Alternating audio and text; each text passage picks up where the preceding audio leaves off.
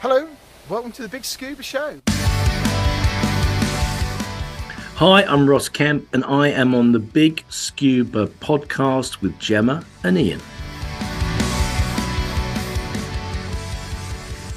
Today's episode is sponsored by Narked at 90, so let's find out a bit more about them. Narked at 90, their tagline has been beyond technical, which describes them pretty well. John Routley and Brent Hudson launched the company over 20 years ago.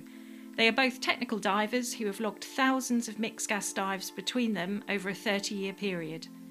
Using their engineering know how and diving expertise, have developed bespoke, personal, commercial, and military diving equipment and products of a universally recognised, unparalleled calibre. Their ability to be adaptive and versatile with their developments led them to support the NHS during COVID using their superior knowledge of breathing and oxygen monitoring systems to help develop emergency ventilators. They also design and supply the sneaky stuff used by defence based development groups throughout the Western world, although they can't tell us much about that. If you're thinking of moving across to tech diving or completely new to diving, Narked at 90 can advise and guide on the best equipment and setup for your personal or commercial requirements. Narked at 90 have unparalleled experience of shearwater dive computers and are the longest serving and sole and UK European service centre for those. They are happy to offer technical support, servicing, repairs and upgrades to all Shearwater computers, past and present. Narked at 90 stock Shearwater computers, but are also stockers and technical support centre for many other manufacturers, including Divesoft, JJCCR, Hollis, Revo, and Kiss Rebreathers.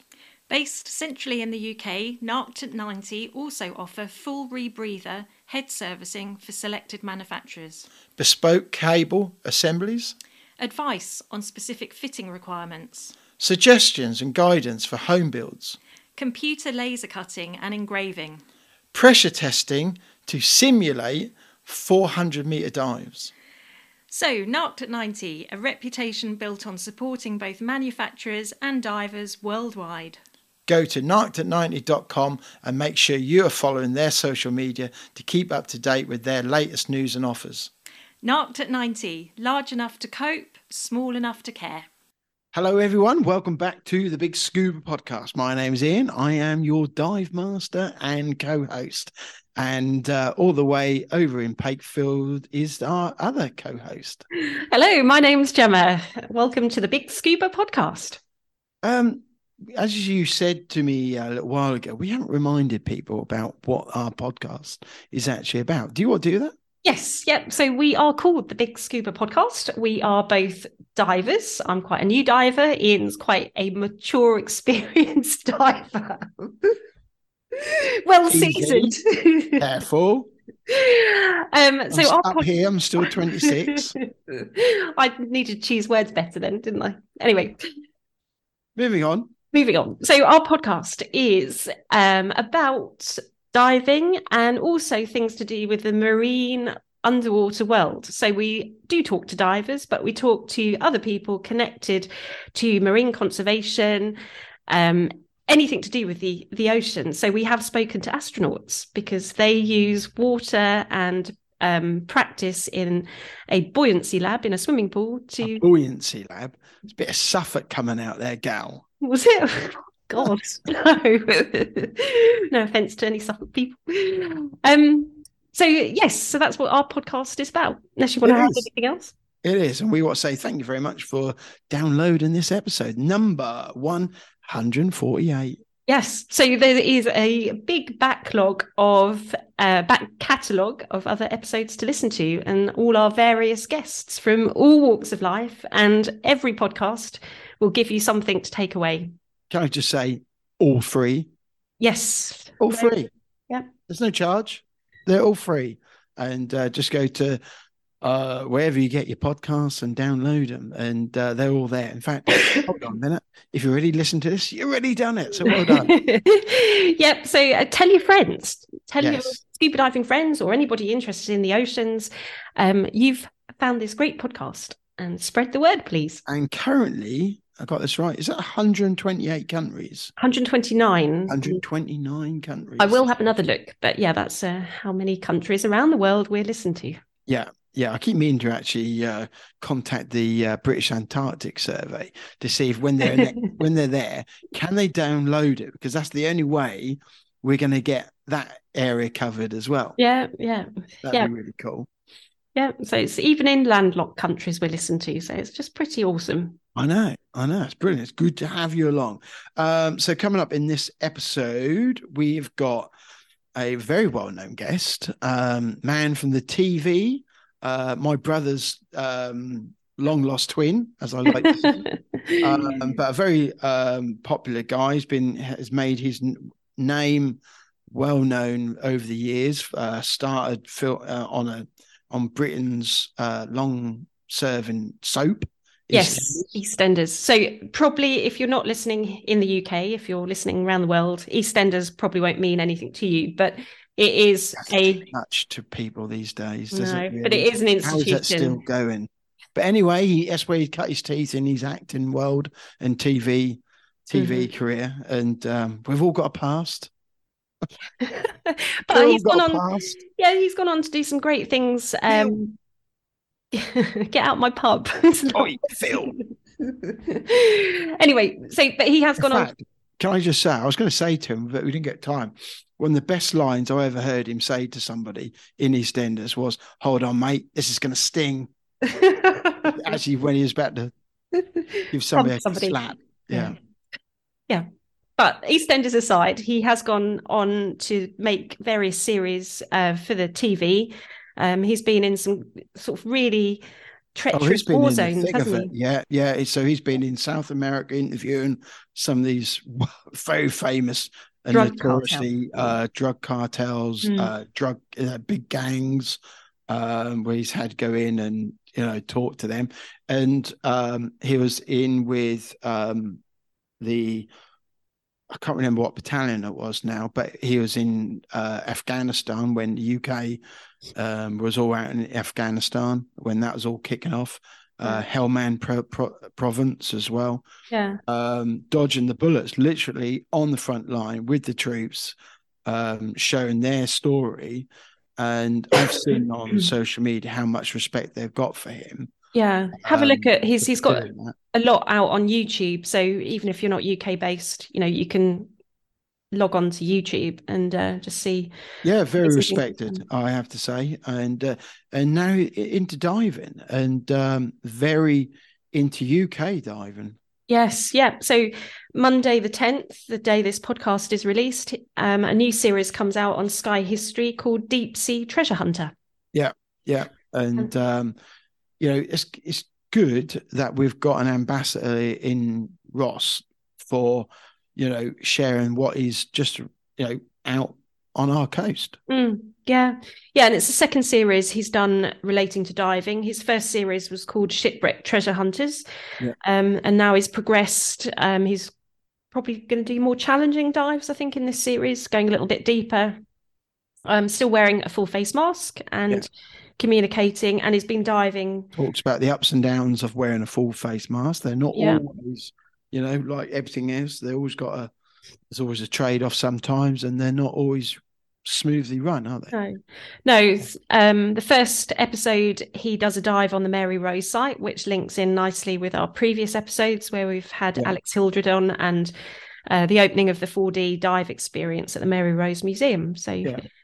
it all fits like a jigsaw puzzle. It does. I, I don't know how we do it. No. I don't think we just throw these things together. and We don't plan. Yeah, we all juggle all these We balls. don't wing these things. no. No, so Ross is coming up. Um, and yeah, that was an interesting conversation we had with him last week. So what else have we been up to? Um, well, I've been basically just work and fighting off what's been an awful cold. And Yeah, we've had the lurgy. today has been today has been best day out the lot actually.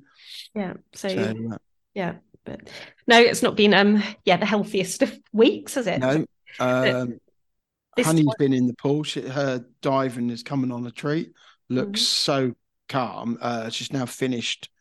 Uh, she had a it w- was in the pool Thursday, and she was one to one with Polly, and finished off the uh, fifth chapter of the PADI manual. So she's now done that, and now it'll be um, in a couple of weeks' time. She's not she's not in the pool now for about two weeks, Mhm. um, and that'll be dry suit and um, just basically going over skills really and Yeah. getting her, getting her geared up for um, Stoney on the first week in of June. Yeah, it'll come around quite quickly. So that's all seven weeks, I think she, we've got. So in between that, we're going to do some um, snorkeling in Yep. the either in the river around here or maybe at the canal uh, North Walsham. Mhm. Um, so be a really good transition, I think, from uh, diving in the pool, Mm. a bit of snorkeling in open water, to then actually the proper dive weekend doing open water at Stoney. Yeah, yeah. And I was actually on the river yesterday, and the visibility, you know, you can see quite clearly. Um, so that's good news. That'll be make Yeah. make a good think it'll be um, wetsuit, get the wetsuit on, hood, Yeah. gloves, you Yeah. know, and uh, jump in. You, you know, it ain't gonna be very deep, is it? Yeah. So Yeah. a couple of meters, if that. And no, uh, but it's just that transition from blue clear water in a pool to what it is going to be like in reality. and that yeah. is, isn't it? So Yeah. uh, that working well. Helped you, didn't it? It did a lot, yeah. And I did see there was a couple of posts yesterday about people that had been diving at Stoney Cove, um, and the visibility was really good Yeah. yesterday. Yeah. So, right, and the awesome. temperature had gone up to seven degrees. Uh, I think I do believe that Crystal Seas are up there this weekend. So uh, hope that's all going well. And uh, start of the first dive of the training season Yeah. has yeah. basically started, which is good Yeah. this weekend. Yeah. And I was at Crystal Seas last Sunday doing my emergency first aid responder course. So How did that go? yeah, it was really good. Uh, Trudy and Emma and Bradley were the instructors, Excellent. and Conrad. Um, I think you did your rescue course with him. India and Sam are dive masters, and John Osmond was there for his refresher as well. So, Yeah. Um, yeah, I did my uh, rescue with him, and um, yeah, it's a good experience. And um, I also did my um, EFR course with Trudy as well. yeah, yeah. So it's very entertaining, but lots of good fun as well. And uh, Yeah, well, that's the yeah. point. That's the it's point. all preparation for the rescue course um, in a couple of months. Excellent. So, and yesterday I got out on the paddleboard finally, the Sea you? Lion paddleboard. So that was its first proper voyage. Um, Yeah. that was really good. Yeah, weather was calm. It was a bit grey, but it was good to get out on the river and actually put it through its paces. And yeah, loved it. It was a nice, Yeah. stable board. Yeah, Excellent. And we should just remind people that um, there's a link on our website, isn't there? And yeah, uh, yeah. you can get a discount. I can't remember what the discount is, but we, you know, use promo promo code Big Scuba if Mhm. you're going to look at round for a paddleboard this year. Have a look at Sea Line boards, and um, yeah, use our promo code. Yep, they've got a lot to shout about being a sustainable brand. Um, lots of good things um, on their website. So have They a look look. snazzy as well, don't they? Because they're inflatable, but the actual top of it makes uh, how they've done it looks like wood. Yes, yeah, yeah. It's quite a striking looking board, and uh, Yeah, yeah, very easy to um, put together and transport. Even fitted in my little car. Yeah, excellent. Yeah. Well, if you get that in an MX5, why not? no, exactly. So yeah, um, link will be in the show notes as well. So uh, head over to their website and use the code Big Scuba. Goodo. Um, I do believe we've got some shout outs as well, Mm. haven't we? Yes. Uh, this week. Um, now we had a lovely uh, email from somebody from Canada, I believe, didn't we? yes. Who who's actually lives in Ireland. Well, no, he, he was born in Ireland and then he, he uh, uh, moved to Canada. Yes, in Ontario. So Frank Connell. So hello to you and thanks for listening and you know and uh, sharing, giving us your ear to down to download and listen to this podcast with us. So uh, Yes. thanks for that. Yeah. So it's always good to hear from our listeners around the It world. is. Yeah. Yeah, yeah, that's brilliant. Uh, is there anything else we need to cover off? No, I think we've covered everything. We've got uh, quite a busy week ahead and back to work. It's Easter in the UK. Oh, we Um, should say Happy Easter, everyone. Yes, happy Easter Sunday. If you celebrate Easter, then happy Easter. If not, I hope you enjoy your bank holiday. yes, and eat plenty of chocolate. yes, yeah. So, but yeah, we've uh, got a busy week back to work, and I've got my photography course next Sunday, and Oh, then we're in, good. we're in the pool again the following Monday, doing some full face mask skills. Yeah, Yeah, brilliant. Um, yeah, the uh, photography course is really good. Mm, yeah, I'm looking forward to that. So Yeah. You'll you'll enjoy that. So uh, when's that next Sunday? yes, yeah, Excellent. Good, yeah good. That's, that's just in the pool, but um, yeah, it'd be good to get a bit more experience using the camera, ready for when we're back in the water at Stoney Cove and in the sea. Yeah, yeah, brilliant. Yeah, it won't be long. It Mm. won't be long. We need to get diving this month as well. So uh, be good. Get shot this cold and uh, Yeah. get jumping in. Yes, yeah. Thankfully, it's come at the beginning of the month, and yeah, we're planning on getting back in at end of the month, aren't we? Yeah. Yeah, definitely. Yeah. All right. Well, uh, I think that's kind of it for now. Um, so Ross Kemp. Yes. should we get him on? this is our conversation with Ross. Oh, Kemp. before we do that, we need to say thanks to Patrick as well. Yes, Patrick Deacons. Yeah, for organising uh, the conversation we had with Ross and the time. So yeah, and helping setting this up. And um, don't we also need to say thank you to David from Sky, yes, yeah, who we actually met at the Mary Rose um, Yeah. event, didn't we? who Yeah, so- also um, who has also helped set this up as well. So uh, it's been good. It's been, you know, it's been a few people involved, but we got there. yeah, yeah, no, and it all fits in really nicely with our uh, relationship with the Mary Rose Museum as well. Yeah. Yeah, so thank you to everybody concerned, and thanks to Ross particularly for giving us some of his time as well, because he had loads of interviews that Mm. day, didn't he? So uh, it's good that um, he shared some, shared this with us. So it's all Yeah. good. Yeah. So enjoy this episode. Yeah. Thanks for downloading. Okay, right. So thanks for joining us on the Big Scuba podcast. And this is in preparation for the launch of your new series, Deep Sea Treasure Hunter. So, first of all, um, what do you love about diving? Oh, um, well, the reason I, I got my PADI in in the nineties was basically I'd always wanted to do it. When I was a kid, I had an Action Man with a, a scuba kit on it, Cool. and apparently I don't remember doing this, but I used to nick the uh, the the squeezy, the fairy liquid or whatever it was, whatever we had at the time, and I'd spray it in the bath after my brother had got out, and I'd like make like mountains with the bubbles, and then I'd have my diver coming in and out and doing all that kind of thing. And I knew that there was a connection between my family um, and the sea because my great grandfather was at sea for 65 years. I mean, he went to sea very young, and he was from a family um, that had grown up in a pub called the Ship and the Castle in Portsmouth Harbour, which still exists, uh, which I visited in the first the first series. Uh, and he was from a family of 13 and, and all the men either joined the merchant or the or the or the royal navy.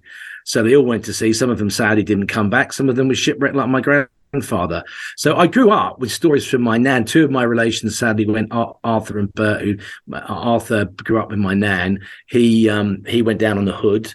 So there were sort of stories about navy and sea and and and all that when i was growing up I didn't know, and I've always been fascinated to say with being in the water, loving the water. I learned to swim when I was really young in the shallows of the Norfolk coast because that's where all my family are from, even though I grew up in Essex. So when I go to see my nan, they know the groins there when the sand drifts, Yeah. leaves, leaves. And so after a while, I got good enough to swim in the sea, even though there's a big undertow on that east coast. Um, and I just love water, and I've always loved water and swimming. And um, whenever I've been able to afford a house with a swimming pool, I've had one. So I've very lucky me. But also just being under submerged in it, the feeling of it. I've always, you know, really loved a bath over a shower, even though I, predominantly shower these days because I'm an old git and I've not got time. but um, but the, the, the major thing was obviously when I learned to dive, I got my PADI uh, out in Cyprus, was just the freedom, uh, just the feeling of of self. There's no mobile phones down there. There's there's nothing else down there apart from you know you and your buddy. But you know, I, I then when I, I I learned in Cyprus, my first girlfriend, my girlfriend at the time, sorry, she was my first girlfriend. Uh, she wasn't very happy because I spent the entire two week holiday with a very good looking Norwegian dive instructor.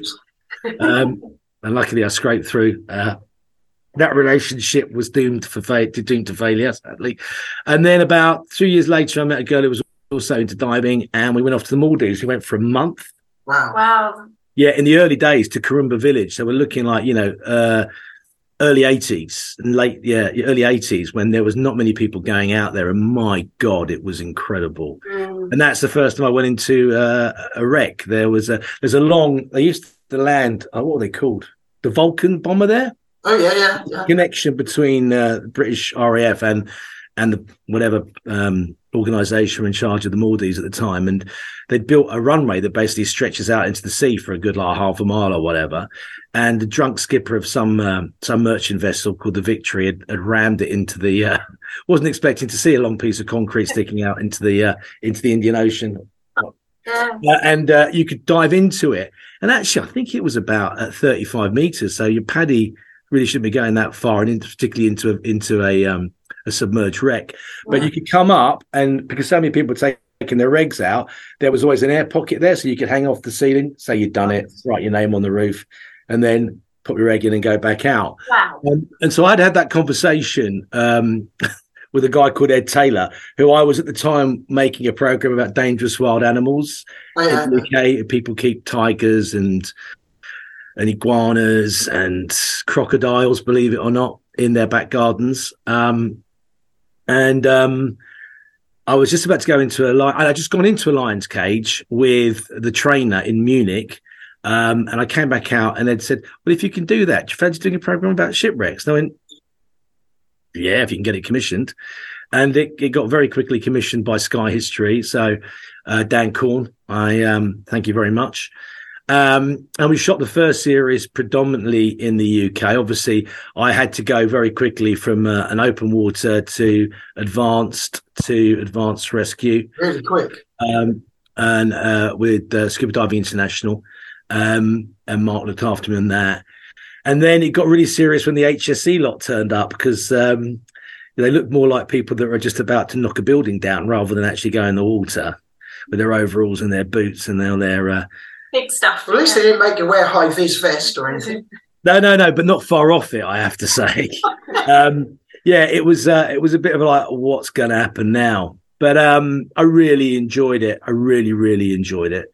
Um, and it was great, you know. Uh, it was great. that Everyone at Wraysbury was very kind to me to begin with, and then we moved on to there to Excellent. Cromhall and obviously to the NDC, and then we went proper open water. And um, yeah, I loved it. Um, and I love I love British diving as well. I mean, I, you know, sometimes it's better you can't see too much. Yeah.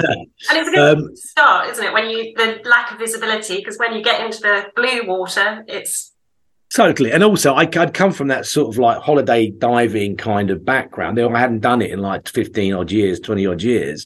But going like, but Scapa is just incredible to, you know, to be with Emily there and to, um, to dive. Um, I can't remember if it, it was the Karlsruhe, I think, or the Flotte Begleiten 2, those two big ships, particularly the Karlsruhe. When Yeah. you go down and you suddenly see something that big, amazing. laying there on its side. And I use the terminology in this series, it's like shaking hands with ghosts. And it really is. Yeah. I mean, it, it, it is a it's a it's an excellent way to tell history because it's not dry, it's rather wet. Um, Yeah. and it, it is though. I, I, I find it. You know, I, I wouldn't. You know, wouldn't rule out the fact that you might find me. You know, in an East Anglian field somewhere with a metal detector one day, because when you do find something, particularly if you're in the bottom of Plymouth Sound and you find a silver coin like we do in this episode, well, I didn't find it. Mallory has found it actually, but I'm going to claim it. Um, there is an overwhelming sense of you are the first person to have touched or, or, or felt this thing, particularly when we're on the Mary Rose in 500 years. Yeah. And how fortunate am I, at, you know, a pretty average diver, to be able to have all those experiences? So I feel um, incredibly privileged to uh, have been allowed to dive on some of the wreck sites that I've already I've dived on, and uh, let's hope they commission a new series so I get to do some more. So, uh, how, many, how many dives have you done? Do you still log them? No is the answer. Um, I should do, but I don't. They are being logged by somebody else, obviously, because it's an HSE thing. Yeah. So I should do keep my logbook up, but I don't. Because also, I tell you what, here's the thing for, that, that most people m- might not even consider. If you think about when we're diving on a wreck, just say we use the M2 for an example, which Yeah. you all know, right? So we used that actually when I was um, working out. I had to design my own like dive with a cameraman and how we would do it and what pieces we would say as part of my training, the HSE media course, right? And obviously, you want to do your deepest piece to camera first. So you're going to come down a shot line that's going to be close to where the conning tower is or attached to it. Yeah. And then you want to go to the deepest part of the dive. So we've got a fin pass there. So we'll get shots of, of, of Richie, if his viz is good enough, me going down the rails Yeah. of the, of the boat of, of the of the top of the of the sub, then get to say where the um the deepest part, which is now what are we at 25, 30 meters, get to where the tubes are. Do that quick piece of camera. This is where the torpedoes would have been launched, and this is possibly where the final message actually was sent from the aft side. So this is where people would have flushed messages out. We believe this part of this probably went down first. Well, no, actually, thinking about it, it probably was um, that way up. So this is where the message could have gone to, to, to scream for help. The SOS would have been sent out. Then fin back saying these are the rails that the aircraft would have gone along, doing a piece to camera.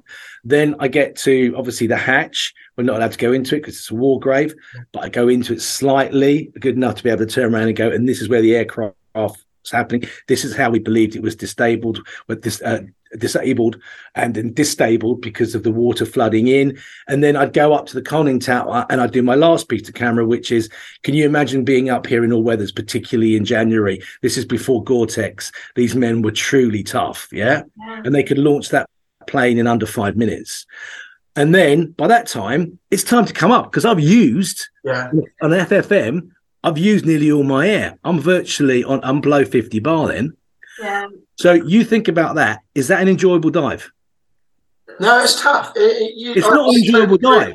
It's not an enjoyable dive because I am continuously doing a little merry dance Yeah. with my cameraman. And then it becomes more enjoyable when you're a little shallower depth. You're not chewing through so much gas Yeah. and you're talking to an ex- expert like Mallory or like Emily who are telling me, and I just become a conduit between them Yeah. and, and and the and the and the audience. But again, you are hitting certain points on that wreck to be able to tell the story or unveil Yeah. the story of how it went down, what was it like to live on board, etc., etc., where the bombs may have hit it or where the magazine blew up or whatever it may be.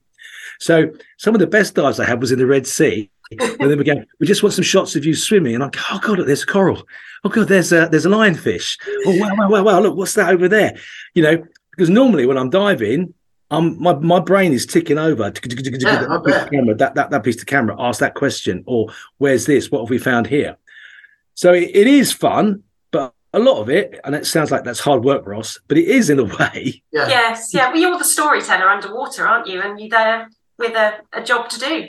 Yeah. Yeah, but you know what? It's it's totally, as you know, better than me. You know, you're far more experienced than I am in terms of it is it infectious, it is addictive, um, and you know we had a hypercapnia hit on the second in the second episode, and we did get brass fever.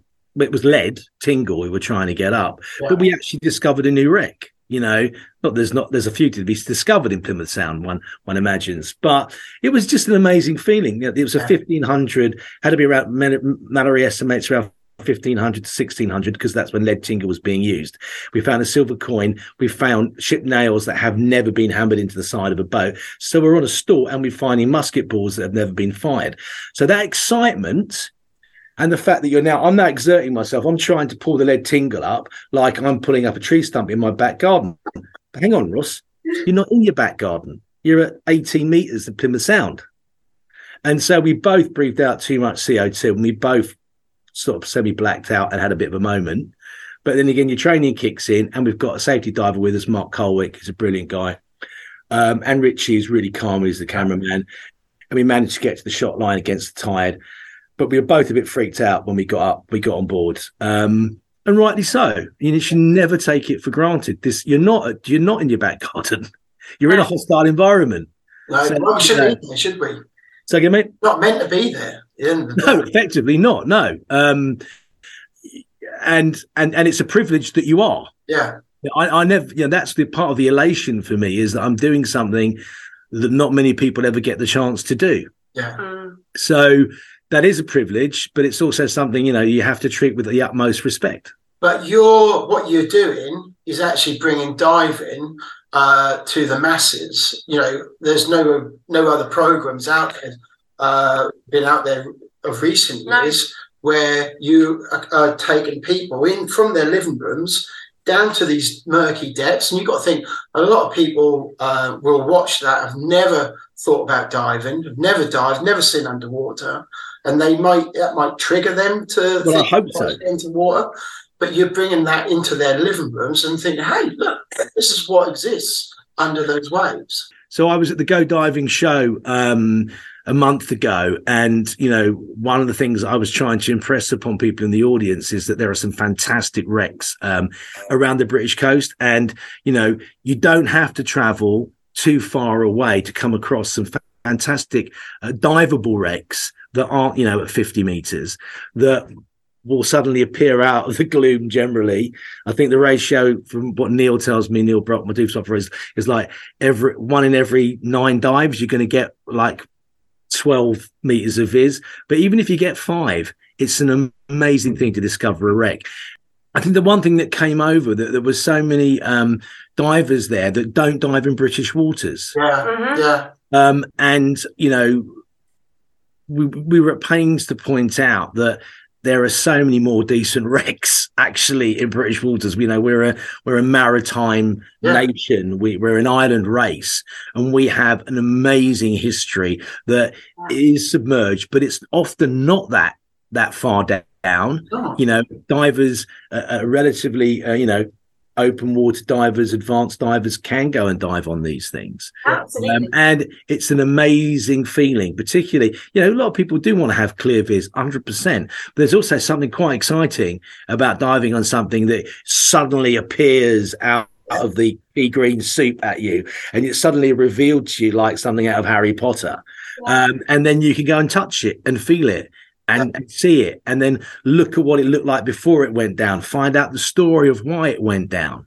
yeah. Um, so I, I, I, um, I, um, I tried to get as many people enthused with British diving as much as diving elsewhere in the, uh, uh, uh, in other places in the world.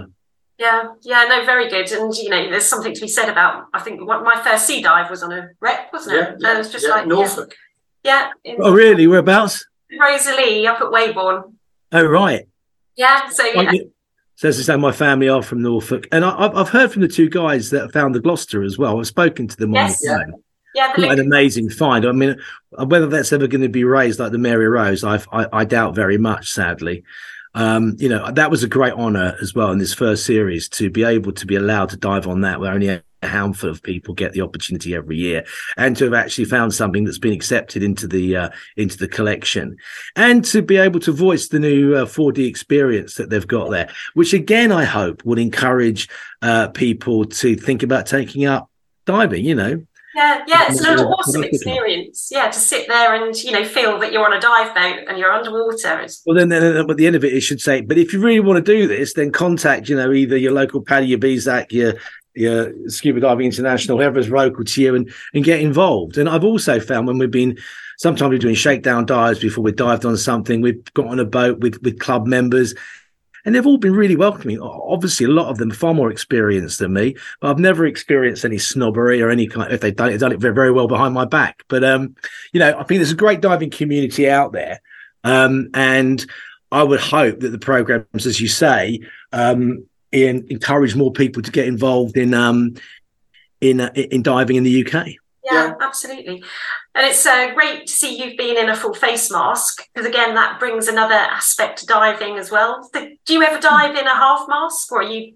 Not recently, no. I tell you, here's the thing that I did say at Go Diving as well, and um, and also the other thing we talked about was basically, you know, if you do get any kind of injury, which you know, I'll talk about in a minute, you know, go to a dive doctor. They're going to know exactly what's going on. Your GP will be very helpful, no doubt, but he'll probably be overwhelmed with lots of other stuff that's going on. He may not be able to give you that kind of niche advice you need. This you've got a large audience, so so I, I when we were diving, it was after I dived the M2 last year. uh, We'd been diving down on the on the uh, around Portland, And um, coming back, I'm looking in the mirror. I'm driving the car down the motorway, and I'm going. My right eye is not the same height as my left eye. It normally is. It doesn't. That looks a bit odd. And within two days, my right eye was parallel, sort of like with my with my nostril on my right on my nose. And obviously, I've go to the doctor as soon as I can. And I go to very expensive, nice doctor in London, and he advised me to go to an optometrist. That costs a thousand pounds. Then I go to that's not good enough. You need someone who looks at brain problems and issues. So I go to him. He recommends an MRI to see if I've got a tear in my arteries and my carotid artery on my other side, on my left side. I I thought if you've got a tear in your carotid artery, you'd be probably be dead, but apparently not. Apparently, you can't operate on it, and you look like that for the next seven months. Well, in my job, looking like Quasimodo is only going to get me one role, that of Quasimodo, or maybe the occasional Panto. Right. So, so I'm a little bit concerned. I have to wait for three days for the MRI scan to come back and be looked at, checked, checked by an expert, and there is no tear. So it slowly gets better. My goes back normal. We go back in the water, and I'm not jumping off the back of the boat. I'm lowering myself in on the cage, and I'm slipping off because I think it's something to do with compression across my chest. And I'm going, mate, I don't think there's anything to do with that. There's something else going on here. Go back in the water, come back out, full face mask again, sealed against my face around the um around the hood. Same thing happens again. This time it's even worse. It like it's now nearly near my lip, right? I look awful. And instead of spending all that money, I go to the dive doctor, which is free. Yeah. There's one in the Poole and there's one up in Scotland, I believe. Yeah. Um, um, I'll get I'll get his full name, but you got my phone, please. I just want to give you give him a name check. But this guy in one Zoom call told me exactly what was wrong with me. I'd compressed my lymphatic system. So I got big mask squeeze basically all the way around my face. And it takes seven, if you squeeze your lymphatic system, if it squeezes your lymphatic system, it will take nearly seven days for it to unsqueeze. Right. No one told me that. No. Spent a load of money talking to experts and Mark Bentley Smith, his name is brilliant guy, uh, Dr. Mark Bentley Smith. And, um, dive doctor. Can I advise that to anyone's listening to this? If you do get a diving in, injury of some kind, or you're not sure, don't go ring, trying to ring up a GP. I mean, you can do that if you've got no way, but go to people who specialize in diving injuries because a I wasted a lot of time and I freaked myself out for a good month. Mm, yeah, scary. something That for happened diving. So, mate, no, because you know what I do now. If you watch me in this episode, even though I have to say wearing a hood is the reverse of a facelift, right? It's a face squeeze, right? I now seal my FFM round my round round my hood. Ah, There's pressure Yes. on on the actual lymphatic system. Now, not everybody's going to be. Made, mask outside there. yeah, I used to seal it inside and then put the hood around the edge of the Right. FM. Right now, if you look at the look you at not the, find you get air leak over the, out the top? holes, but you'll see I will get air. I will get air come out. Yeah. obviously I can do it as tight as I like now. So it's a pretty good seal. And I've cut obviously I've got burnt pinholes in the top of the of the hood. Yeah. You will see air, air linking out, and that means I've got less time under. But then again, I'm less like Quasimodo when I come up. It's better. you look better. yeah. Not that much better, but uh, but you know, I'll take anything at this age. Um, um, so yeah, so uh, that's that's one of the biggest bits of advice I've got as a relatively new HSE diver or any kind of diver is that you know, you get something that goes wrong, you're better off going to a doctor that specialises in the field that you've you know that you've been involved in, Yeah. and that environment is diving. Then go to a dive doctor, and then they're out there on the internet. They're probably going to hate me now. They're probably going to get a thousand calls You a day. I think it's a fair point though, Ross, to I think to recognise that you know you are. Um, I'm trying to think. You are quite quite a new diver, and you've been asked to do difficult dives with quite loaded dives as well. I.e., you know, you've had to uh, get to go through the whole commercial diving process. You've had to get used to full face mask diving, which normally you wouldn't do till quite later on in diving. Uh, you've had to master your buoyancy and all the same time think about in you know smart things to say in front of, of the t- cameras and you know find things and, and that's a lot to ask for somebody who's Re- Relatively. Well, yeah. Well, I mean, I've been doing it for a long time, but not at the level that I've been. Oh, exactly. doing it That's what I now. mean. And, and and and you're absolutely right, Ian. But you know what? If you really love it and then you enjoy it, and also I've got Neil Brock, right? And I, I, you know, he's one of the funniest men I've ever met. He's one of the toughest men I've ever met, but he's also one of the most carefulest men I've ever met. And people like him, who are you know um, saturation divers of the old times, Yeah. they know a thing or two, all right? So I couldn't wish to be with a better team. And you know, we have a we have a we have got a pretty black sense of humor, a dark sense of humor. Um, um, uh, but, but, you know, it, it works as a team.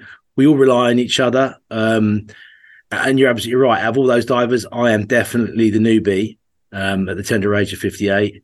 Um, but we come together as a team. There's no egos, and if they are, they'll be smashed to pieces in two seconds. Yeah, right. Um, so we got on well, and and and and taking on board everything that you, you've just said. Excuse the pun of taking on board. Once you start diving, do you realise how many nautical terms that you use in everyday everyday parlay parlaying, but you don't ever actually relate them back to actually kind of naval connection or maritime connection.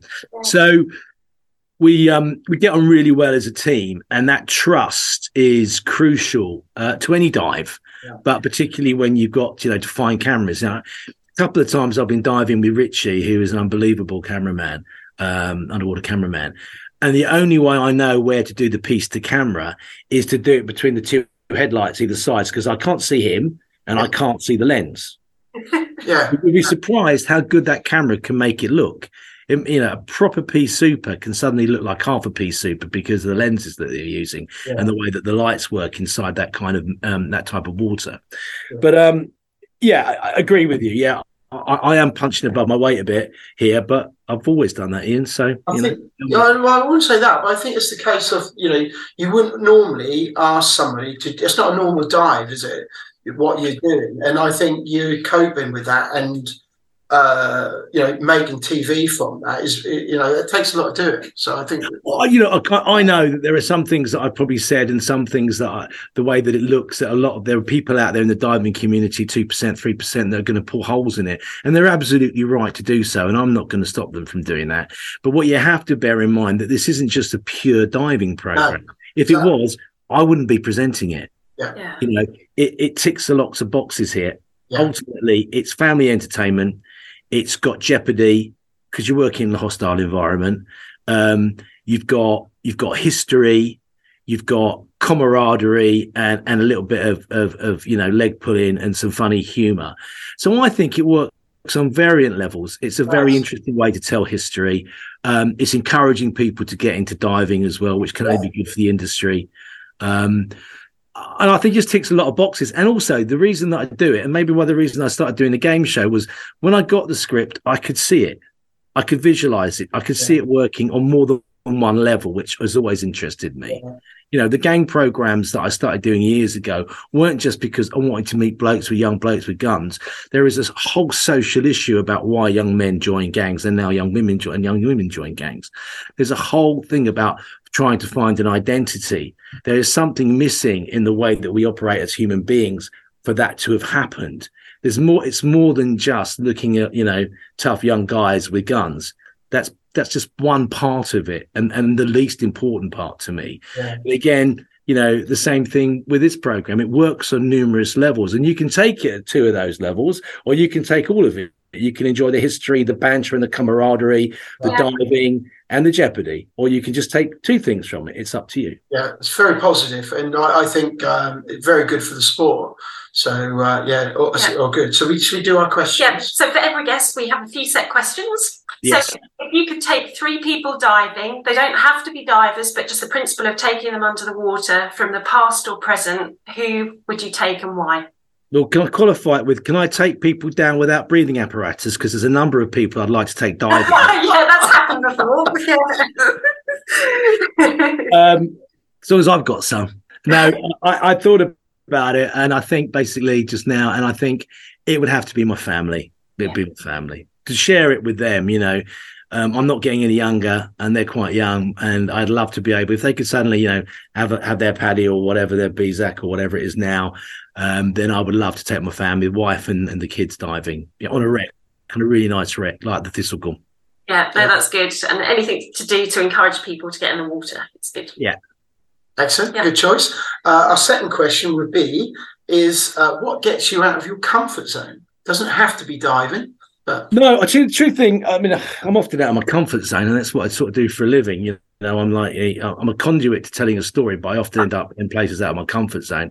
But I would suggest mm, what really does it is once you become a parent, if any of your children are sick or ill, and I have a daughter that's not very well at the moment, that definitely takes when you, it's out of your control. Yeah. You know, when you're in that hospital and there's nothing that you can do, that is me totally out of my comfort zone mm-hmm. because even if I'm, you know, if I'm dodging bullets, I can I can get a bit lower, I can move behind something solid. You know, if someone's gonna pull a knife or do something like that, I, I I've got some relatively good people skills to be able to try and dodge around it.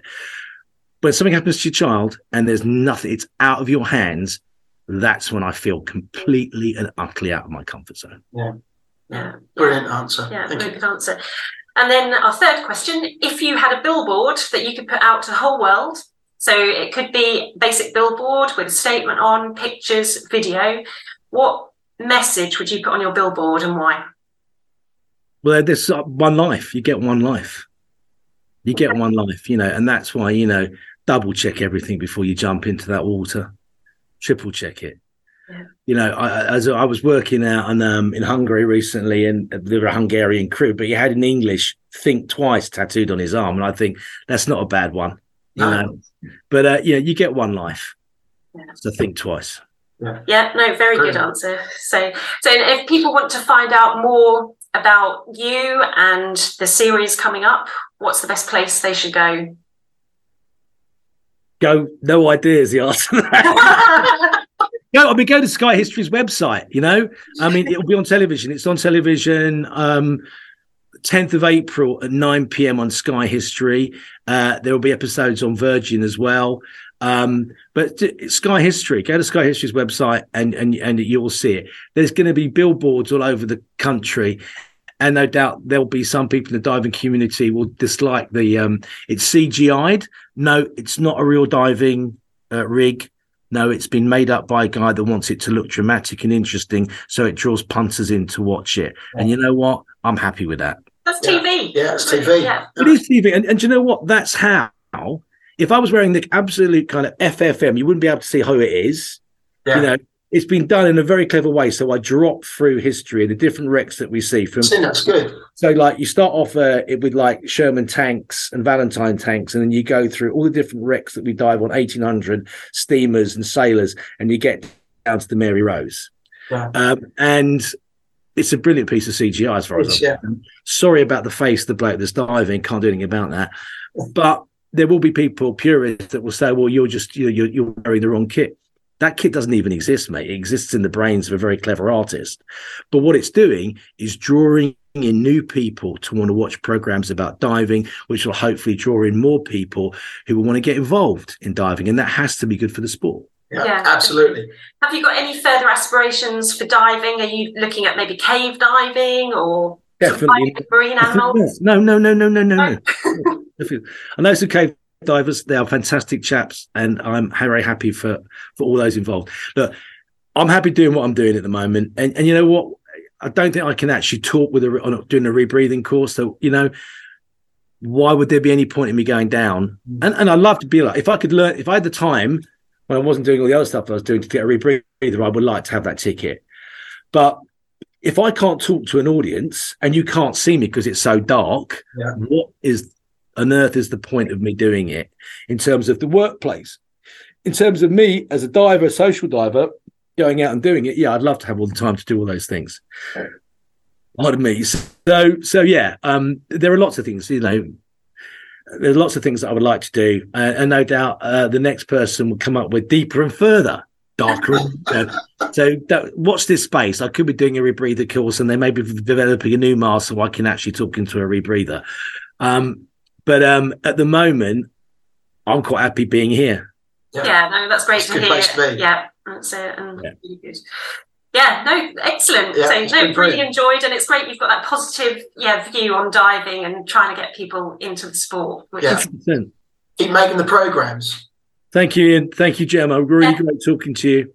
Yeah, lovely. to Thank you very to much. Thank Thanks for giving us some of your time. Thank you. Awesome. Thank, Thank you you. very much, It's, Ross. it's really good fun. Thank you. Pleasure. Thank you for your time. That's excellent. Thank you very much, Ross. Thank you for uh, you know joining us today. Yeah, great. Thank you very much. Uh, right. Okay. Well, that was really good, wasn't it? Good chat. Yeah, very uh, enthusiastic and very um, uh, level-headed about his experiences. I'd say. Well, first I've got to say thanks to Ross um, for giving us some of his time today. Um, he's having a day of interviews by the sound of it. He is. He's in a hotel somewhere, just Yeah. talking to everybody. Um, yeah, but it's obvious from you know things he's saying and his uh, body language. You know, this is something that he actually genuinely enjoys. Isn't it? Diving is one of his his you know loves, and I think that definitely comes across in the interview and comes across in when he's presenting during his diving during Yes, the yeah. And he was very um, honest, you know, about diving. Yes, he enjoys, but it is has been the production of a TV series, so there is a lot to think about. You know, like you said, he was. There like- Uh, and I, I was trying to think of a better way of how to put it to him. I didn't mean as literally as a new diver, Mm. but I know he hasn't. He he'd done his open water in the nineties, and then had a big gap, and then he got into it, and that was this. But someone who's kind of now, it's like like you, Mm. yeah. You wouldn't normally with someone who's done like let's say 50, 60 dives, suddenly say right, I want you to do some really difficult dives, go down deep, uh, 25, Qualify as a 30 commercial. metres, commercial, uh, qualify as commercial diver, dive in full face mask, and then I want you to think of really entertaining things to camera, and then hold your buoyancy plus find interesting things on on the seabed, and then be able to present um, to a camera and be seen. yeah, and be that's entertaining. at quite a lot. That's quite a lot. That's a big ask. You It know, is. Yeah, and of that- anybody.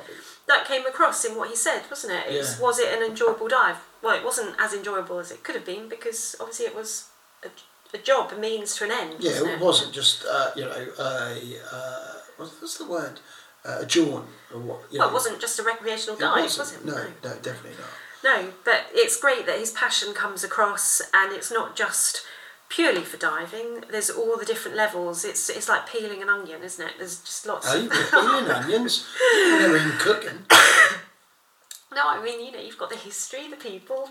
You've There's lots of gar- layers. uh, onions and garlic and all sorts.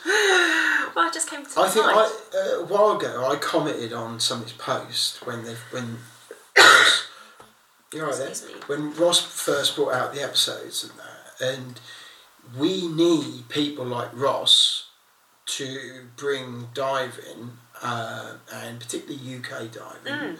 to the masses. Yeah, You know, yeah, you know, I, I, I'm sure there's tech divers and people who the salty sea dogs of the world who could probably look at different things and say, well, maybe that shouldn't be the case, and maybe you should be doing this, or maybe, you know, and that's not what it's about. It's not just about, as he said, it's about the history, it's about finding a reg, finding the, then telling the story about why it's there, how it become there. Then it's about the actual going down there and discover about it. yeah. And telling that whole story in an entertaining way, which appeals not just to divers, but to the whole people who love telly and will pay, you know, and, and want to learn about it.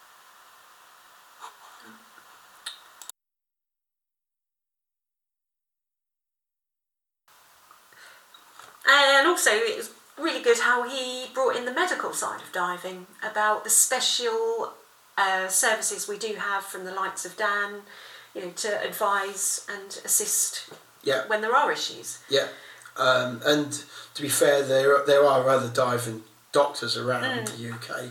Um, so you, if you go to DAN, if you are if you need to find out a the nearest um, diving doctor to you, because most to be fair, what he was saying was he spoke to his local GP.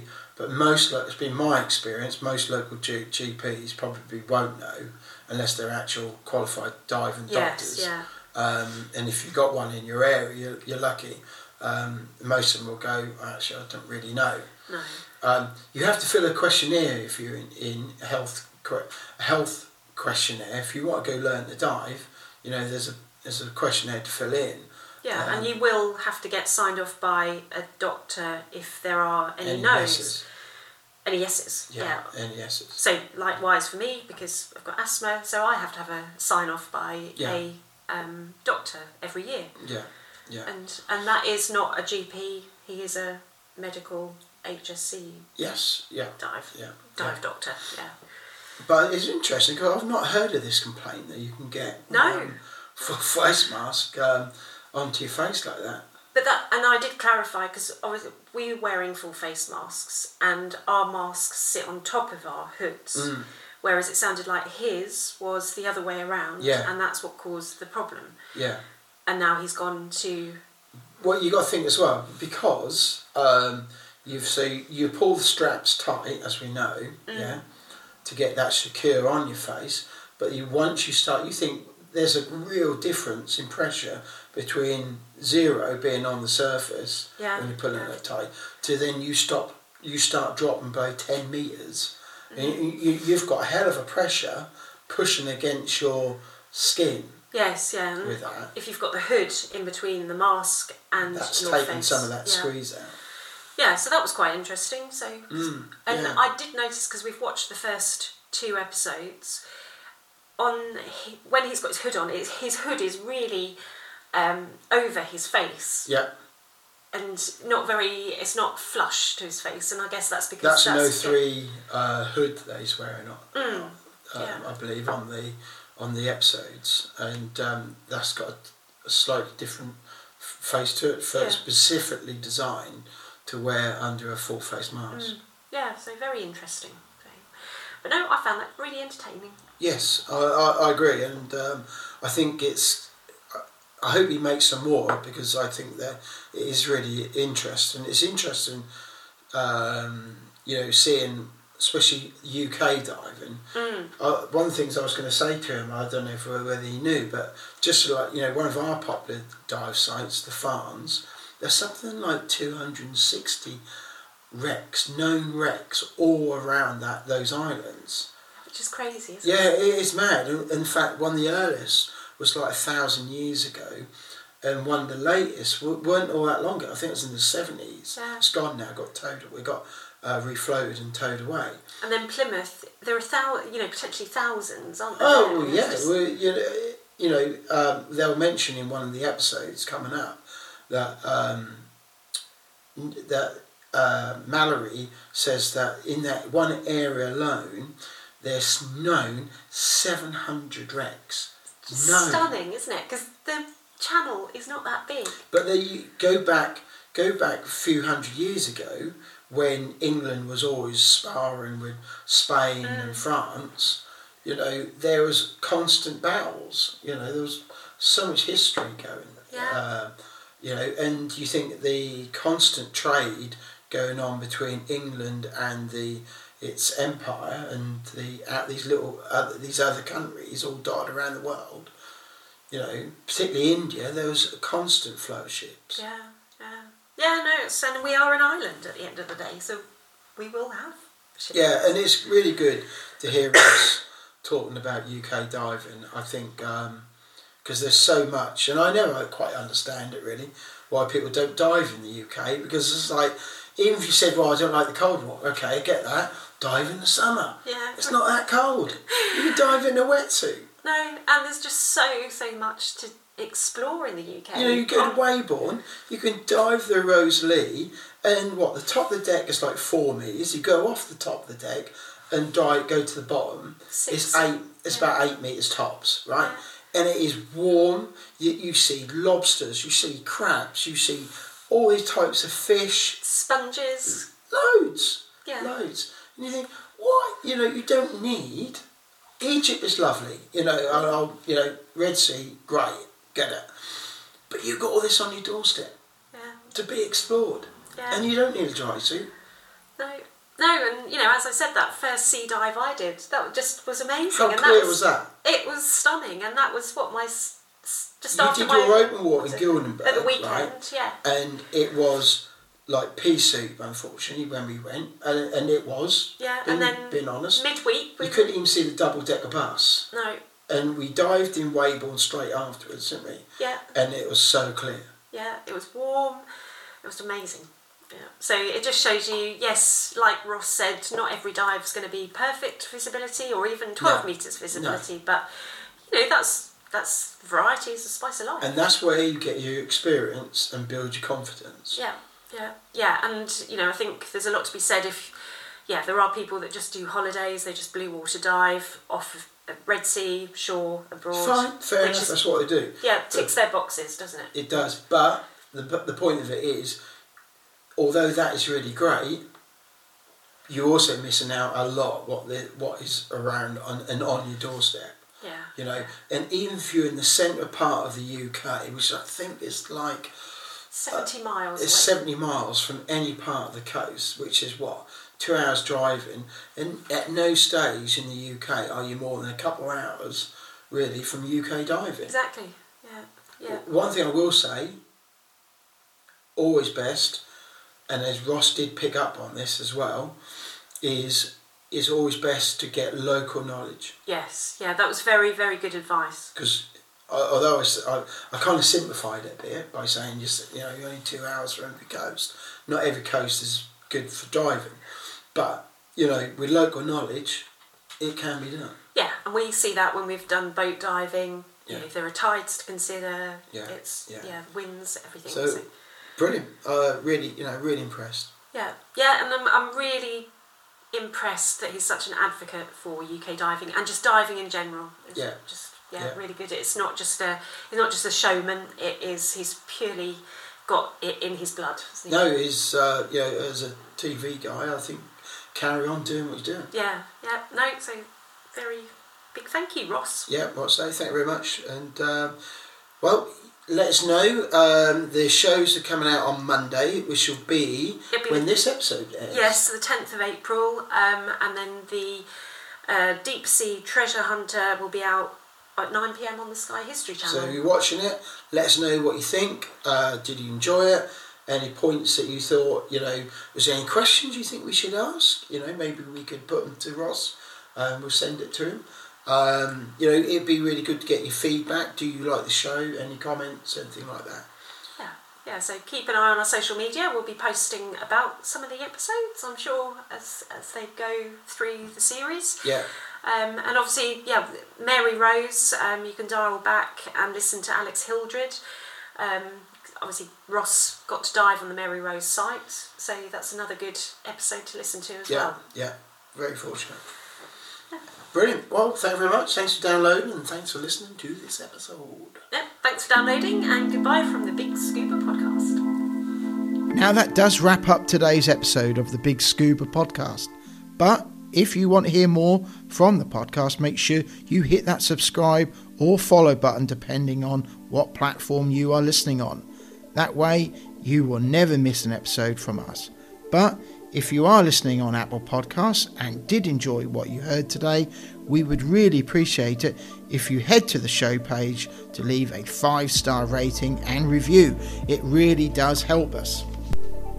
If you do, please take a screenshot of that review and send it to us on Instagram, and we'll give you a shout out to say a big thank you.